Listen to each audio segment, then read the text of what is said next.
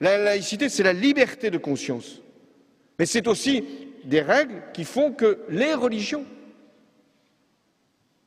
n'ont pas leur place dans l'école.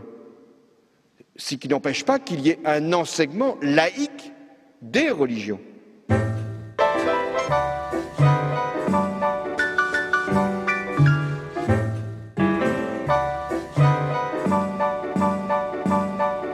L'école est la première institution laïque de France. Laïque, c'est-à-dire théoriquement séparée de la religion et neutre par rapport aux croyances. Si l'école est laïque, pour autant le fait religieux n'est pas totalement absent de la vie scolaire. Les élèves viennent à l'école avec leurs croyances, leurs idées sur les religions, et une des missions des enseignants, c'est justement de les aider à réfléchir, à raisonner, à aborder toutes ces questions sous l'angle de la connaissance. Mais cet enseignement n'est pas toujours évident et pose de nombreuses questions. Alors comment enseigner les faits religieux dans l'école laïque? Pour le savoir, nous avons mené l'enquête.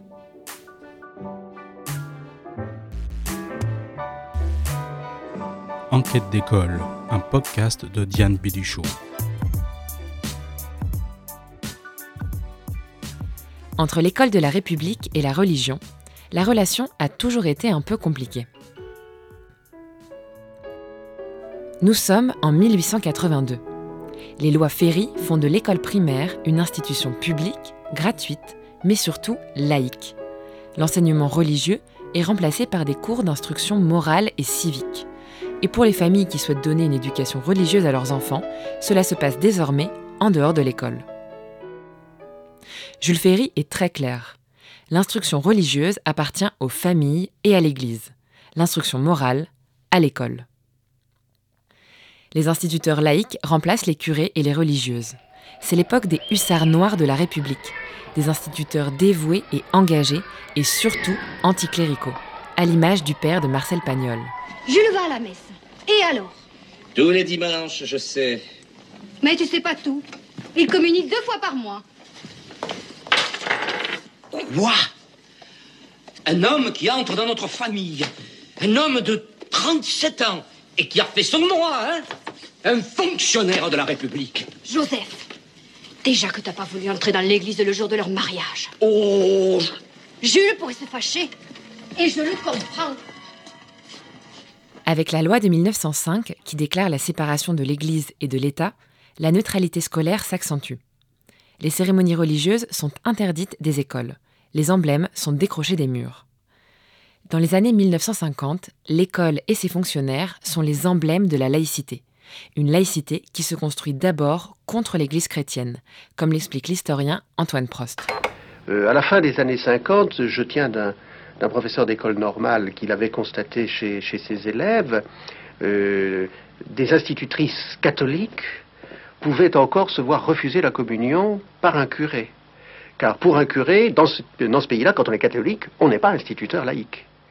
Et inversement, les inspecteurs primaires n'acceptaient pas qu'un instituteur aille à la messe dans le village où il était en poste. C'était contraire à la conception de la laïcité. L'unique région qui n'est pas marquée par la séparation de l'Église et de l'État, c'est l'Alsace-Moselle, où aujourd'hui encore, avec le régime concordataire, l'enseignement de la religion ou de la morale fait partie des programmes. Mais dans le reste de la France, les religions ont été mises à la porte de l'école. Cette sacrée République, qui dit oui, qui dit non, fille aînée de l'Église et de la Convention. Elle serait bien heureuse que ses maîtres la laissent libre de faire l'amour et d'aller à la messe dans le... C'est au début des années 1990 que la question de la religion et de la laïcité à l'école revient sur le devant de la scène. Collège Gabriel Aves de Creil, 870 élèves, 25 nationalités s'y côtoient. Depuis la rentrée, le principal se débat avec la communauté juive. Il y a alors cours le samedi, jour de Shabbat, mais Ernest Chénière reste ferme. Puis à l'automne, 3 adolescentes musulmanes apparaissent voilées. Le principal les exclut temporairement. Nous avons différents cultes, nous traitons tout le monde suivant le principe d'égalité. Il ne serait donc pas concevable de voir un élève avec une croix à l'intérieur d'une classe. ni une croix gammée, ni une faucille, ni un marteau, ni une rose, ni quoi que ce soit d'autre. L'événement fait la une des journaux. En 1989, 3 collégiennes sont exclues de leur collège de Creil parce qu'elles refusent d'enlever leur voile en classe. Un événement très médiatisé qui vient questionner l'application de la laïcité dans l'enceinte de l'école. La même année, le rapport du recteur Philippe Joutard constate le manque croissant de culture religieuse de la part des élèves, un manque qui les empêche de comprendre certains monuments historiques ou certaines œuvres culturelles. Je vais vous montrer une mosaïque, qui est la mosaïque de Torcello en Italie. Alors, qu'est-ce que vous voyez ? En haut, il y a des personnages importants, il y a des anges, et puis il y a ce personnage tout bleu qui est sur un trône avec des têtes de chiens. Vraisemblablement, c'est Satan. Vous voyez, regardez, là, il y a un chef barbare avec un évêque, une princesse, et d'après certains experts, Mahomet. Oh, madame. Vous racontez quoi, là, madame ? Mais qu'est-ce qui vous choque, là-dedans ? Moi, je dis n'importe quoi. Même les musulmans, ils font pas ça. Revenons à la base. De dire ça, hein. Mahomet, il est pas en enfer, vous racontez quoi, c'est le prophète. Elle est où, cette image ? Et elle s'adresse à qui ? Aux chrétiens. Et à cette époque, les chrétiens, ils sont en lutte contre qui ? Les Arabes. L'islam. L'islam, oui. Et alors, ils vont le mettre où, l'ennemi ? En enfer. En enfer. Mais ce qui m'intéresse, c'est votre réaction. Parce que ça prouve que cette image fonctionne. Elle vous fait réagir. Parce que c'est une image de propagande. En 2002, le rapport Debray demande la mise en œuvre d'une laïcité intelligente. Intelligente dans le sens où elle ne rejette pas totalement les faits religieux hors de l'école, mais elle leur fait une place, sous l'angle des savoirs. La même année est créé l'Institut européen en sciences des religions, dirigé par Isabelle Saint-Martin. À l'école, on doit pouvoir en parler en les situant, en mettant de la distance dans une perspective historique, géographique, en littérature, en philosophie. Et c'est comme ça qu'on peut introduire de la nuance, alors que le discours des fondamentalistes, il est binaire. Et à l'école, on apprend la complexité, on apprend aussi la pluralité interne des traditions religieuses, on apprend à mettre en œuvre un esprit de laïcité. Parler des religions à l'école, c'est pas du tout une entorse à la laïcité. Mise à la porte de l'école en tant que croyance, les faits religieux reviennent par la fenêtre, dans une perspective savante. Pour autant, la religion ne revient pas en tant que matière scolaire, mais plutôt comme un enseignement transversal qui s'ancre dans d'autres disciplines, comme l'histoire, les lettres, l'histoire des arts ou encore la philosophie. Depuis une dizaine d'années, plusieurs associations ont vu le jour pour accompagner les enseignants dans la mise en œuvre de ces enseignements.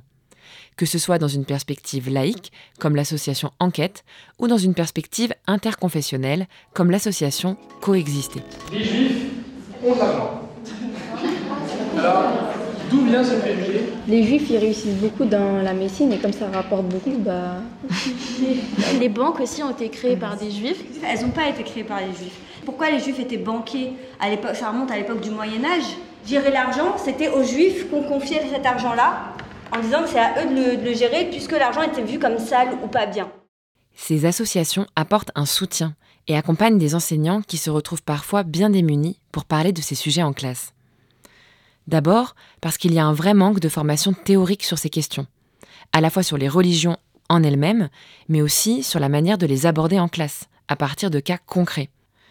S'il existe beaucoup de préconisations et de ressources, le manque de formation est encore un obstacle important à surmonter. Et ce n'est pas le seul, selon le philosophe Régis Debray. Alors, le corps enseignant, d'un côté, c'est l'héritier des Lumières, il est comptable des Lumières, à juste titre, il est le rempart de la raison. Et là, on a traditionnellement tendance à considérer le fait, F-A-I-T, ou le fait, F-A-I-X, religieux, comme un truc un peu suspect, comme l'ennemi obscurantiste. Et donc, les transmetteurs de savoir n'ont pas à s'occuper de ces enfantillages, dont l'esprit critique doit nous débarrasser. Je comprends très bien qu'ils se disent « mais alors, on a chassé le loup de la bergerie éducative vers 1880, pourquoi le faire rentrer maintenant par la porte de derrière ?» Comment gérer la multiplicité des croyances des élèves ? Comment conjuguer la laïcité avec le respect de leurs convictions ? Le croire avec le savoir ? Finalement, la question de la religion à l'école, qui revient au gré des crises et des affaires médiatiques, est une question bien plus profonde. Une question plus générale, qui ne se limite pas à l'école d'ailleurs, mais qui se pose à notre société tout entière, et qui questionne notre rapport à la religion dans une société moderne. C'était Enquête d'école, un podcast original de Diane Bédrichoux. Pour aller plus loin, retrouvez toutes les références et articles sur la page de l'émission. Rendez-vous dans un mois pour le prochain épisode.